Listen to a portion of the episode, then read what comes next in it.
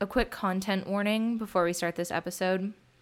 Gabby is a survivor of child sex trafficking, which means there are discussions of rape, incest, and pedophilia in this episode. Listener discretion is heavily advised. Thanks, guys. Hey, all you candy sluts and bubble butts. Welcome back to another episode of Candy Girl. I'm one of your hosts, Emily. And I'm Shelby, and today we are here with Gabrielle Monroe. Gabrielle, do you want to introduce yourself?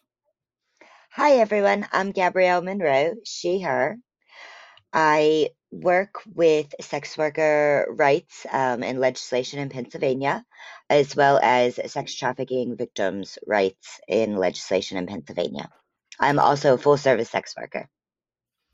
So, a lot of the people that we talk to who aren't in favor of sex work are like, oh, because it contributes to sex trafficking, and they kind of equate sex work with sex trafficking. So I definitely want to get into your take on all of that. But first, would you tell us a little bit about how you became a sex worker?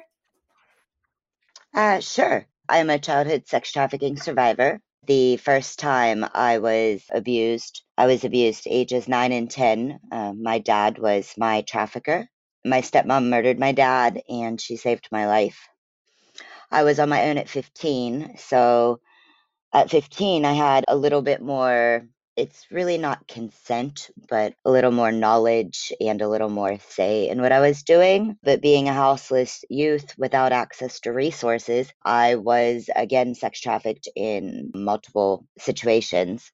When I was 17, I made a plan, and on my 18th birthday, I walked into a strip club and I tried out. And the next day, I started. And less than a month later, I had an efficiency apartment and I had a more reliable vehicle. And I just went from there. I, I've been in multiple different areas of sex work, but I have been a sex worker since my 18th birthday, and I just celebrated my 40th birthday last month. I, I guess the month before that now.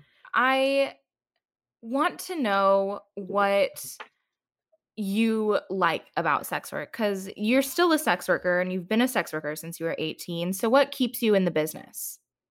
Oh, I absolutely love every aspect of sex work that I have been involved in. Whenever I was a stripper, I enjoyed dancing. I'm not sure if I was ever any good at it, but I am also autistic, so sometimes I, well, most times, I see things very like black and white. So very early on in my stripping career, somebody told me that I was supposed to smile and enjoy myself even if I wasn't. So after so long of faking, smiling, and enjoying myself, I learned to love it. I like interacting with people on an intimate level as well as a mental level. And that is most easily done, well, when you're naked, to be honest. We talk a lot on the show about how sex work can be very healing for a lot of people, especially healing trauma. Is that something that you found throughout your career? Uh, yeah, it absolutely is. And I think, like, at this point, I need to say that anytime I speak publicly, it comes with multiple trauma warnings. So when I was 23, I had decided I wanted to take my kids to Disney World. And I was a stripper, a full time stripper, and um, an occasional full service sex worker at the time. I was approaching my mid 20s, many years dancing and my body needed a break. Uh, dancing is very physically demanding. Uh, mainly, my knees just weren't having it anymore. So I was merging more into full service sex work, and I had somebody pull a gun on me. So I decided that I needed to learn more about the business, and I went out to the Bunny Ranch. There, I learned multiple things. Uh, the first thing was, I mean, I had to go through like all of the the licensing and things like that. And at this time, I didn't have any record other than speeding tickets. I probably had multiple of those, but they didn't count against me. I passed my licensing, and while I was waiting for all of the paperwork to get in order, they gave me this book that showed me all of the sexually transmitted diseases. And it had pictures of them and descriptions and how to basically tell what they looked like on um, multiple genitalia. It, it was pretty educational. It was the most education that I had up to that point on sexually transmitted diseases, and nobody talked to me about it. They just handed me this book. So then I I was young. I always looked much younger than I actually was. I've never been one to really wear makeup, and whenever I was a stripper, I did very well with the whole schoolgirl look with the pigtails and things like that. And I took that look to the brothel with me. I didn't understand at the time why some guys really liked that look until that first trip at the Bunny Ranch. During the negotiations, uh, I'm not sure how familiar everybody is with how things work at the brothels, but a customer enters usually through a gated door, like they have to hit a doorbell and be let in. They do a lineup of the folks who are available, and then the customer picks from the lineup, or they can go to the bar and have a drink and just relax and get comfortable. So this gentleman picked me from the lineup, and I had my little pigtails and cute little schoolgirl outfit on. And he told me, like during our negotiation, he paid my price, like the first asking price, which you always have to go a little high in brothels because everybody wants to negotiate for some reason. But he said, yes, he would pay my price as long as I kept my pigtails in the entire time. Like, yeah, no problem. Like, I could definitely do that. Like, give me that money. I don't remember exactly, but I want to say I said something like a thousand dollars for an hour or something. And I was new and it was like the biggest client that I had up to this point. And we we go up to the window, he pays, they give us the setup, which is like a sheet and a washcloth. The sheet goes over the bed so that way um, things stay as clean as possible, which I'm very comfortable with. I'm a little I, I like things to be clean. Um, I take multiple showers whenever I worked at the brothel, like after every person I would see. But we get back to the room and we start doing our thing. And then I realized that the things he was saying to me reminded me of people that raped me when I was nine. During our session together, he told me that I was supposed to be 12 and then he started calling me a name that I I don't even remember it. But I'm pretty sure that this guy either had possibly raped a child or was really enacting some sort of hardcore rape fantasy. And and I I did my job, I did my session. I did not want things to turn violent or confrontational and he left and that was the first time I took a shower where I just took a shower until it was cold. They were yelling at me over the speaker to see if I was okay. And I just like sat on the floor of the tub. And then I went up to the office and I quit. And one of the the other um, brothel ladies that I looked up to, she was on the couch by the office and she basically apologized for imposing herself in my conversation that was private. But she explained to me, she said, Do you understand that if that guy does have a 12 year old at home, uh, you probably saved her from being raped tonight? So that pretty much at the age of 23 sent me on a very long path of how to heal from my childhood abuse and a lot of that came through various levels of sex work. And I'm not saying that I'm anywhere near near healed. I said that I'm I'm a special kind of broken. I'm never going to be okay, and and that's okay. Uh, but I have found a lot of healing through through sex work and through sex in general, and a lot through BDSM, both as BDSM as sex work and BDSM on a personal level. I hope that answered your question. Yeah, definitely. Do you have, because for some people, situations like yours as a survivor of sex trafficking can be when you are in situations that um, suggest rape can be extremely triggering. Do you have a process when you're with a client and something like that were to come up, or is there a boundary that you set before the session starts? Like, hey, I won't do X, Y, and Z. Okay. Uh, so to sum all that back up, uh, the therapist suggested that I read the book Boundaries, and whenever I applied what I took from that book to my career, I did experience much less abuse. Uh, now, this is pre FOSTA SESTA that I'm talking right now. Uh, Post FOSTA SESTA is everything's out the window and it's a whole new ball game. But whenever I was younger, it it was very difficult for me to establish boundaries. A lot of times people would try to overstep my boundaries or manipulate my boundaries. A big threat whenever the internet became bigger for sex workers. I signed up for this online space and they had reviews and this was all new to me. Like before this, I put ads in the Pittsburgh City paper. Um, every Monday, I would run down and hand Andrea my money, pay for my ads, and online just kind of blew my mind, to be honest. Uh, one of the first few people that I saw on this online platform tried to haggle my rates. He was not happy with my my high rates that I was charging.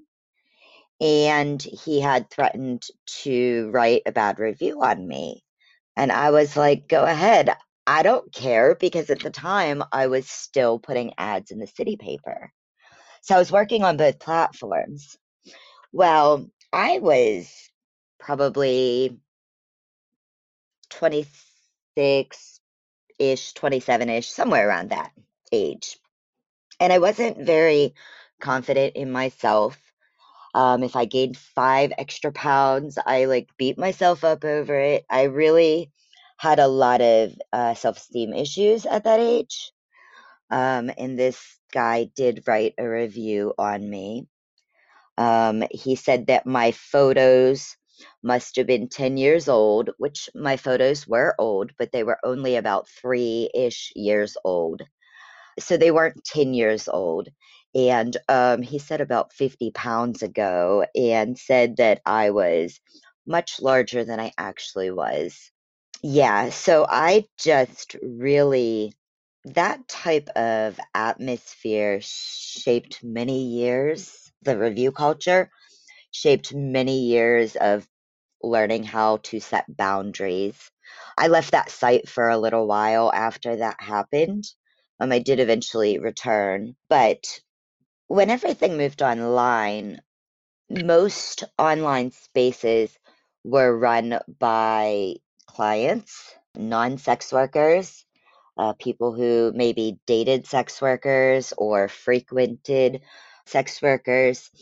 Uh, but most of the platforms were made to hide abuse on the back end. So it became navigating the back end abuse that people didn't see and we only talked about amongst fellow sex workers to keep each other safe. And the public appearance of being this perfect provider that these guys wanted uh, while they drove down our prices. Whenever I worked in the city paper, I was making minimum $500 an hour because uh, that was a negotiable thing. And I was fairly good at negotiating. Uh, but whenever things moved online, the prices were drawn down to 200 $250 an hour. And the threats became amongst the more popular people in the review culture that if you don't do A, B, C, or X, Y, and Z, I'm going to write a bad review or talk poorly about you in the guys' room. I've seen some pretty nasty lies spread by guys who were not happy they were not getting the price they wanted. It just, for them, it is a hobby, and for us, it is our career. Um, and I've seen people's careers ended because of false STI claims and things like that. So boundary setting was something that I had to I had to watch what everybody did. I had to try to analyze on each side of where abuse claims were happening and basically set boundaries. I on a public podcast, I'm not going to give you the the tricks that I have used, but there's ways that you can kindly turn somebody down without even hinting that you know of their past abuses against your coworkers. So a lot of that is now taken away, and we don't have that back end communication for safety.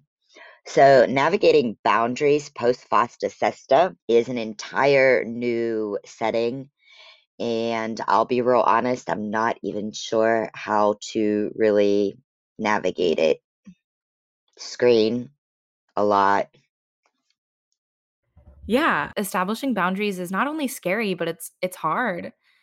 Is that something that you had to overcome as you continued through your career, or have you always been the kind of person who is pretty good at setting boundaries? Uh, no, I think that it came with a lot of experience. One time, I, against my better judgment, pushed my own boundaries that I set and took a late at night appointment with somebody who was obviously intoxicated on the phone. I ended up with a gun pushed against my forehead that night because I relaxed my own boundaries because the holidays were coming up and I had kids at home that I wanted to get things for. So, yeah, whenever I was younger, I was a lot, there was a lot of trial and error. I wish there was a handbook because I could have read it and avoided a lot a lot of the abuse that I experienced early on as a full service sex worker, I believe. Yeah, so there has been a lot that you've been through, and particularly in your career as a sex worker. Why do you keep doing it? Oh, because I love it. Before FOSTA SESTA, the online atmosphere became a place that was mostly safe. Still, the criminalization will always keep sex workers in areas where they are not safe, no matter how safe we might appear. But it was much safer than my previous working in the city paper. When online spaces developed, we started to communicate and interact as a community. We started to have functions and have fundraisers when community members needed things before FOSTA SESTA was signed, I recall having several community events where both sex workers and clients would attend and it was like a networking event much like businesses would do where you just walk around and you get to know people you talk to them and you see if you would be a good fit to work together in the future. Many professional businesses have similar practices. And the full service sex worker industry was moving towards more traditional business practices. I love it. I love my community. I love being a sex worker. I love connecting with people. One of the the most memorable things that stick out in my head whenever people ask why am I a sex worker I saw a client one day. It was last minute request, and I very rarely take last minute requests. Uh, but for some reason that day, I again pushed my own boundary and I took the last minute request. This gentleman actually ended up seeing me several times over the next few months. And then the last time he came and saw me, he he told me it was going to be the last time he came and saw me. And he told me that the first time he came and saw me, that he had just buried his wife, and his choice was to kill himself or come see me. And he came and saw me until he wanted to live again. There is so much beauty and healing and art and sometimes just fun and kink and orgasms. I mean, my job is amazing. I have had other brief careers and I always return to sex work because I love it. If you're comfortable talking about it, I would love to know how you think your autism influences your work. Oh, wow. You would have to ask me a hard question, huh?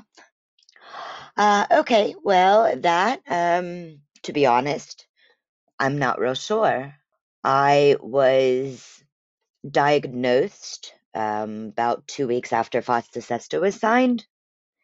And um, alongside my activisming, I have also been learning about my autism.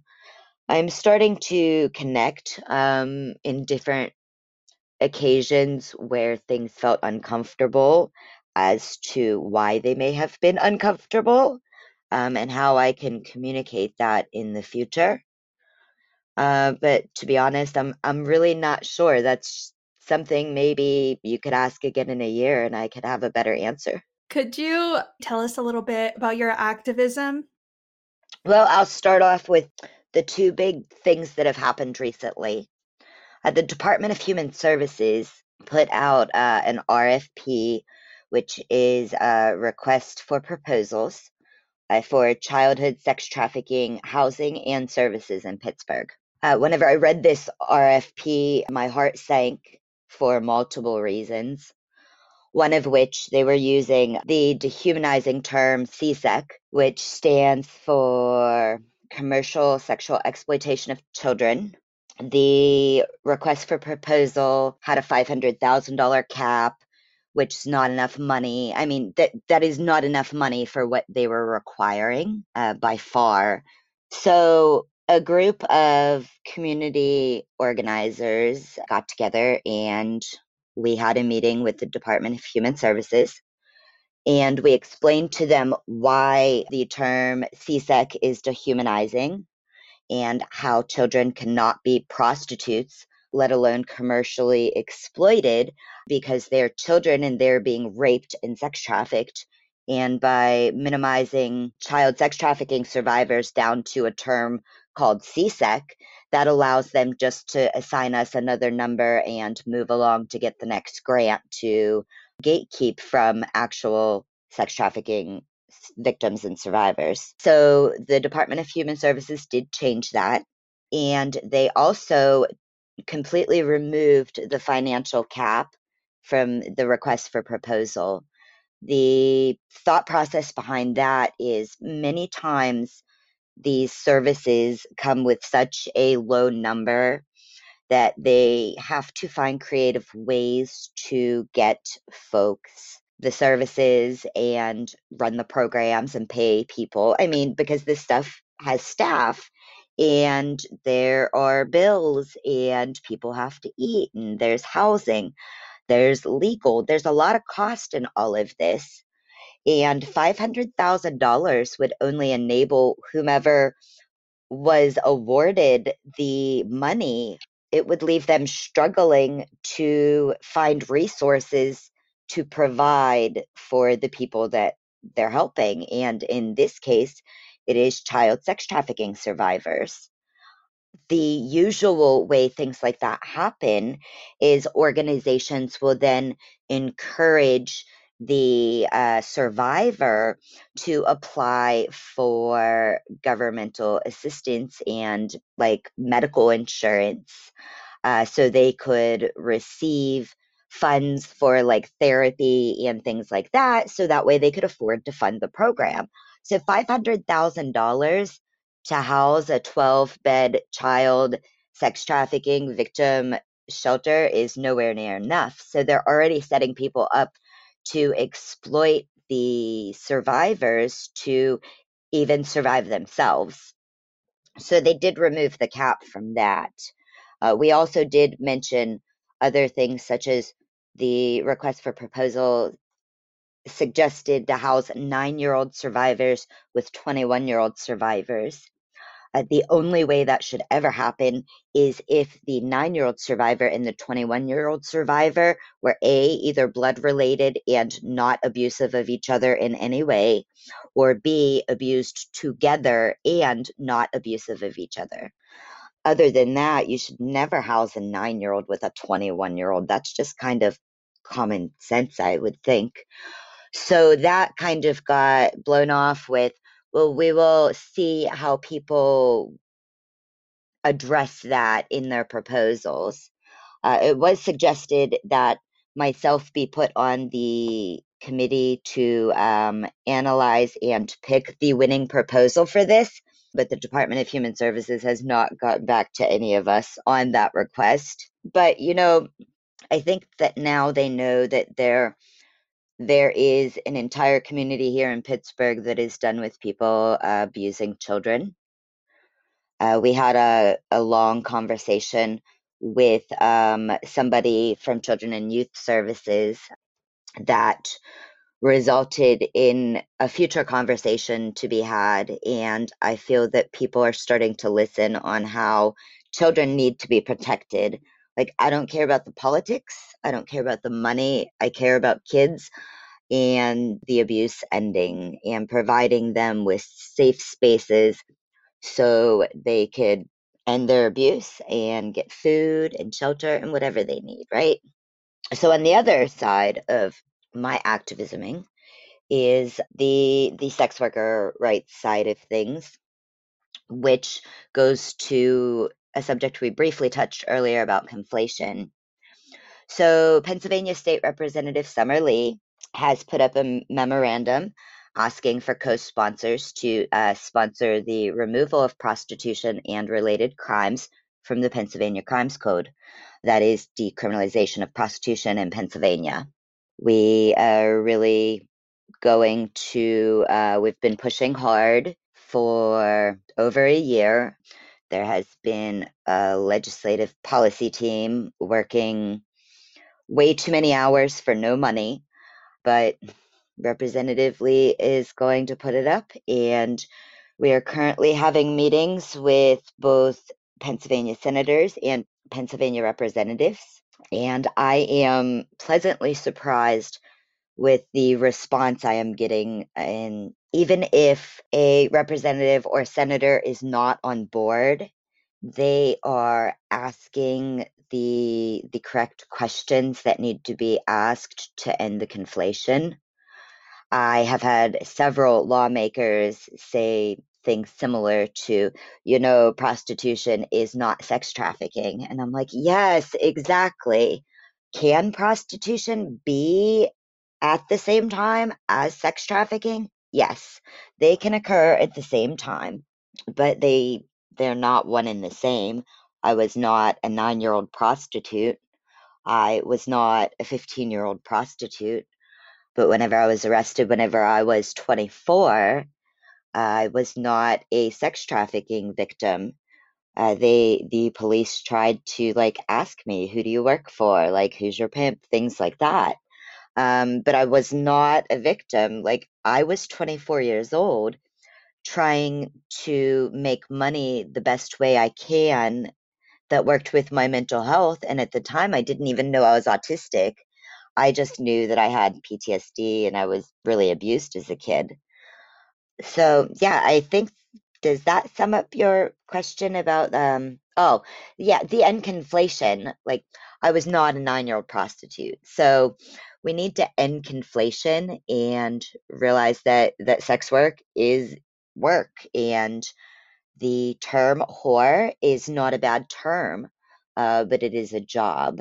It is a, a career and i think that whatever happens legislatively in pennsylvania a lot of good conversations are being had and a lot of confusion and mis education is being clarified, and a lot of lawmakers within themselves are ending the conflation and starting to look at legislation from a different viewpoint than they were previously. And I could go over um, national if if there's still a little time. Um, yes, absolutely. Okay, so national is a little more tricky because it is very difficult to get the people I want to talk to on the phone on the phone. So, Representative Ro Khanna and Senator Elizabeth Warren. Is that right? She ran for president? Warren. Yeah, yeah that that's her. Yes. So they both put up a bill for this safe sex worker study bullshit act, right? So here, let me just simplify what it is. They're going to study the abuse of full service sex workers, aka prostitutes, before the they end the abuse for full service sex workers. So they're going to keep us in our abuse while they study us like lab rats. They will not, uh, neither Senator Warren or Representative Ro Khanna, Khanna, I believe. If I'm mispronouncing that, please excuse me. That is not intentional. Neither one will return my phone calls, my requests for a meeting, my email, any form of contact that I have attempted to contact them. They will not chat with me at all. There's two things that could very easily make their bill an all around package to yes, they want to study the effects of the violence of FOSTA SESTA. Well, let me tell you, it has gone up. I have been okay, that was activism, so we'll leave that out. I have been assaulted twice post FOSTA SESTA. That was in less than a year period uh, before I realized that I was unable to safely work and do my activisming in the same areas. So yes, FOSTA SESTA has caused violence to go up. I know multiple sex workers who are no longer with us. So they want to study that. Okay, fine. They want their little trauma porn bill. Um, why aren't they putting an end conflation piece in that bill? So ending conflation would then allow sex workers to identify as not being a sex trafficking victim and not getting arrested and tried to be forced to testify against some imaginary trafficker that doesn't even exist. It also will allow sex trafficking victims the right to not be charged as prostitute or related charges, right? Uh, there was a study done that said 90.8% of victims experience our criminal justice system as a part of their saving process. So, a national end conflation bill would not allow any sex trafficking victims to be charged for prostitution or related charges. And it also would not allow any sex workers to be charged with trafficking of themselves or their coworkers if everything is consensual. So, end conflation could be put in there. And also, an amnesty for sex workers could be put into that legislation to nationally allow both sex workers and sex trafficking victims, because as I just mentioned, most victims experience arrest as their saving process. So we cannot walk in to a police station and report violent crimes against us without the threat of being arrested for prostitution or similar similar charges. So an amnesty, a national amnesty put into the legislation, this Safe Sex Worker Act, whatever it is called, adding amnesty on the national level would end a lot of abuse against full service sex workers because then we could develop systems where we could perhaps get an advocate or more than likely a group of advocates to go into the police station and report abusers and not experience arrest ourselves while abusers go free. Did I explain all of that clearly? Very much so. Okay. the work that you're doing is incredible. Thank you. It infuriates me that some policies aren't just common sense, but yeah. So, Could you tell us a little bit about how you got involved with public speaking? Oh, I um I actually had to do that for a career that I had while I was only a part-time sex worker. I did have a little business in Florida for a while and I had to do a lot of public speaking. And I'm not very good at public speaking uh, unless if I rehearse it. So I have taken a lot of classes and any training that I could get on public speaking to try to learn how to communicate. I don't want to use the word better because that's not correct. See, okay, a little side note. Oftentimes, folks on the spectrum communicate with each other perfectly. We have no difficulty understanding each other. Um, it is communicating with folks who are not on the spectrum that I often miss. Um, so I had to learn how to public speak to do my business in Florida. And I just practice a lot. And I'm not very good at it, I don't think, but I try. I always beat myself up because I say um like a hundred times, but that's all right. I don't want to be a public speaker. I want to be a sex worker. But unfortunately, my career is so damn criminalized that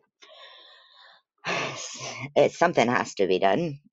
So I'd prefer to go back to being like a one on one face to face speaker in my job. Well, you've been doing an incredible job this interview, and like oh, seriously, it's you're a very eloquent speaker. Thank you. So, something we hear a lot as hosts of this podcast is how can you have a sex work podcast? You're clearly promoting trafficking. And it's pretty easy to explain the difference between sex work and trafficking because it's consent, basically. And I mean, obviously, it's a little bit more nuanced than that. But what would you say to somebody who said something like that to you? It's a very complicated conversation. There are sex workers who do not want to be sex workers. They're sex workers because of circumstance, uh, whatever that may be. These sex workers are denied resources to get job training and other necessities to change their career. Then there's sex workers like me I am a consenting adult. I want to be a full service sex worker. I want them to decriminalize full service sex work so our community can start to communicate safely and develop all of the things that every other career has such as like mentorship like i can get in trouble for trafficking another sex worker if I tell them how to say safe being a full service sex worker. I could technically, under Pennsylvania law, get thrown in jail for that. So there's a lot of gray area in between that 100% consensual full service sex worker and folks who are being trafficked. I think that when we get decriminalization, that will get rid of a lot of that gray area because it will give both sex workers and sex trafficking victims the protection to report their abusers. It will give us easier access to ending stigma and being attached to resources we need and it will give us the protections under the law that everybody else has that sex worker that full service sex workers has have been denied for so many years so it's a lot of the gray is caused by criminalizing sex workers because if we could report our abusers then our abusers would know that if they try to rape us or if they actually do rape us, that we could walk into the police station and have them arrested and tried for rape. So a lot of the gray area will go away whenever we have that very important right that we have been denied our entire life.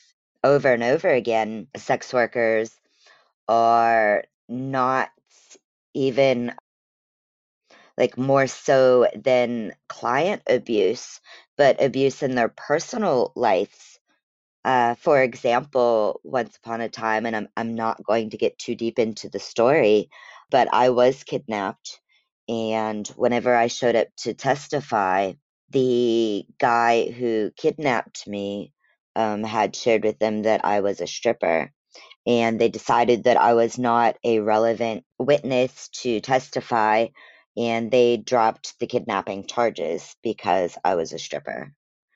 I said they had him on multiple cameras and they had everything they needed to prosecute him, including my testimony. And they dropped the charges because I had no rights because I was a sex worker. So, whenever we give folks rights back, then that won't end all abusers. Some abusers will just look for different areas to abuse. But I do think that it will end some of the abuse from starting in the first place. It will make people think twice wherever that process is that that leads people up to being violent predators. But I do believe that it will also give victims and sex workers the feeling of safety that we that somebody gives a shit if um, somebody kills us or rapes us or whatever. Uh, for example, I just read an article here locally in Western Pennsylvania where a two men paid for somebody's lawyer to fight prostitution charges. And um, she refused to have sex with them and they beat her for two hours until she consented to sex. And they dropped the sexual assault charges probably because she was a prostitute. Like i'm sorry beating somebody until they say okay i'll have sex with you that is still rape they did pursue other physical charges on this person but the article very graphically described a scene that there's no way that they can't nail these guys for rape and they dropped all sexual assault charges. So sex workers and sex trafficking victims need the right to report and then that will help end the conflation and maybe end some abuse but ending the abuse is a lot more complicated i probably don't have most of those answers well we really appreciate you being so vulnerable with us and sharing your work and your activism and your life. You've genuinely had such an extraordinary life. And I kind of want to end this episode on a little bit more of a positive note. Would you want to talk a little bit about the sex work community and how they've been there to support you? Everything I'm doing, I'm doing for my community because they've been there my entire life. I have been a full service sex worker off and on for over 20 years, and they're my family. So we uh, we fight like family, we love like family, and we step up and take care of each other like family. And um, I'll continue doing that as long as I can. Gabrielle, thank you so much for talking with us today. So let's say somebody is listening to this episode for the very first time and they know nothing about sex work. Is there anything that you would want to say to them? Uh, hire a sex worker. they will teach you everything you need to know. Thank you for having me. I appreciate this space. We're so glad that you were able to talk to us. This was such a such an informative episode, I think. Is there any social media or organization or anything that you would want our guests to go check out after hearing this episode? Yeah, right now on, I want to say Twitter, Facebook, and Instagram is DecrimPA, D E C R I M P A. And my advocacy Twitter is AdvoGabby, A D V O G A B B Y. And also some great places to check out would be Hips DC. I want to say they're at Hips DC, perhaps, and uh, Trans Uniting in Pittsburgh and the Love Diamond Project in Pittsburgh. Perfect. Yeah, please go check out those organizations. If anything that Gabrielle said resonated with you, obviously, we're going to be donating ourselves to them to help out. Gabrielle, thank you so much for being on the show. You can find her episode on our website, candygirlpodcast.com, as well as all of our social media and everything else. And we will hear from you guys next Friday.